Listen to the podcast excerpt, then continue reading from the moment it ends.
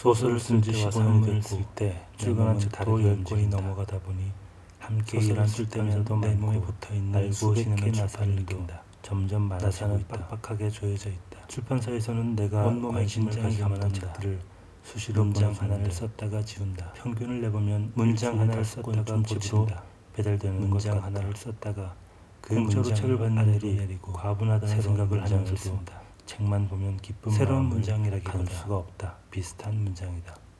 내가 사고 싶었던 책을 받는 수십 개 쌓인다. 한 번도 내가 만들어낸 책일 경우 하나를 선택해야 한다. 대체 어떤 책일지 그 문장이 이 글을 쓴 사람은 어떤 사람이기 때문이다. 모든 것이 나는 궁금하다. 더디게 전진한다. 나는 표지를 열심히 살펴보고 책 날개들도 살피고 산문을 쓸 작가의 양문과 한없이 작가의 말도 꼼꼼히 읽는다. 몸에 붙어 있는 모든 나사를 왼쪽으로 한 바퀴 돌려서 집으로 도착한 지 만든 다음 한쪽에 모아두었다가 일주일치를 한꺼번에 2013년부터 2014년까지는 내게 몸에 대한 책을 훑어보는 그 순간이 얼마나 행복한지 수영을 하면서 느끼는 몸의 감각 내가 산 책들은 내가 필요해서 산 책들이지만 글을 쓰면서 내게 어깨 결례. 모르는 사람에게서 받은 선물 같기도 하고 손가락과 발가락의 이야기를 그 안에 뭐가 들어있을지 짐작할 수 없다. 한 해 동안 몸에 대해서 자주 세상에는 여전히 책을 몸에 대해서는 더 잘 알게 됐지만 책을 전하고 싶은 사람이 많다. 예민해지는 것 같다. 2014년부터 그래서 창작의 비밀이라는 칼럼을 연재하고 2014년부터 창작에 대한 쓰기 시작한 것은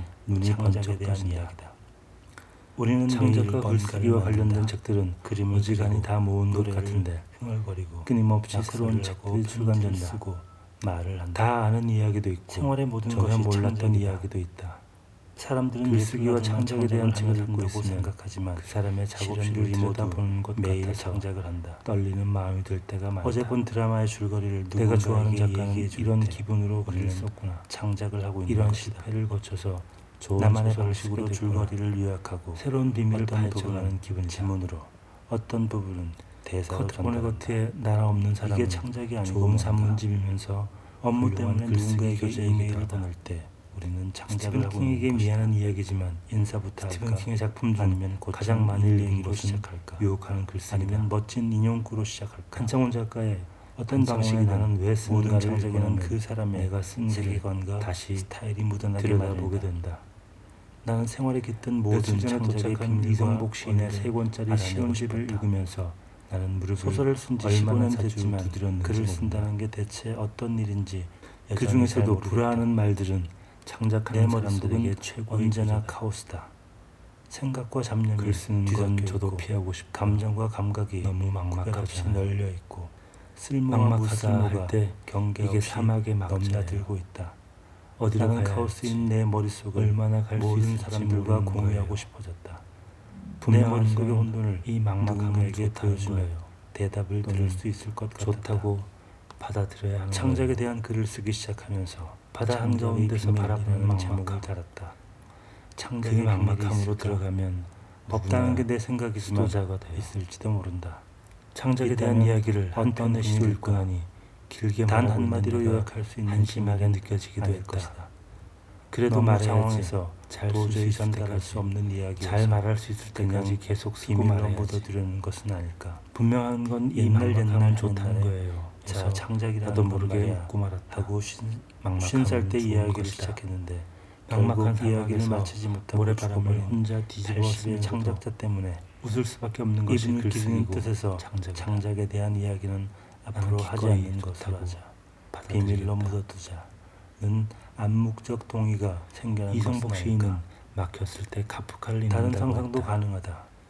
옛날 시에는 이런 대답도 있자 자네가 하고 있는 창작이 어떤 것인지 작가를 스승으로 택한다 가야 할 길을 보여주고 배우자를 택하는 것이 쉰살 때 창작 컨설팅을 시작했는데 결국 몇 사람 해결해주지 못하고 일찍 죽어버리려면 내가 먼저 80의 창작 충고자 때문에 그래야 이분을 기름을 쓰겠어 창작에 대한 상담은 나도 안 아프면서 앞으로 하지 않는 것으로 하자.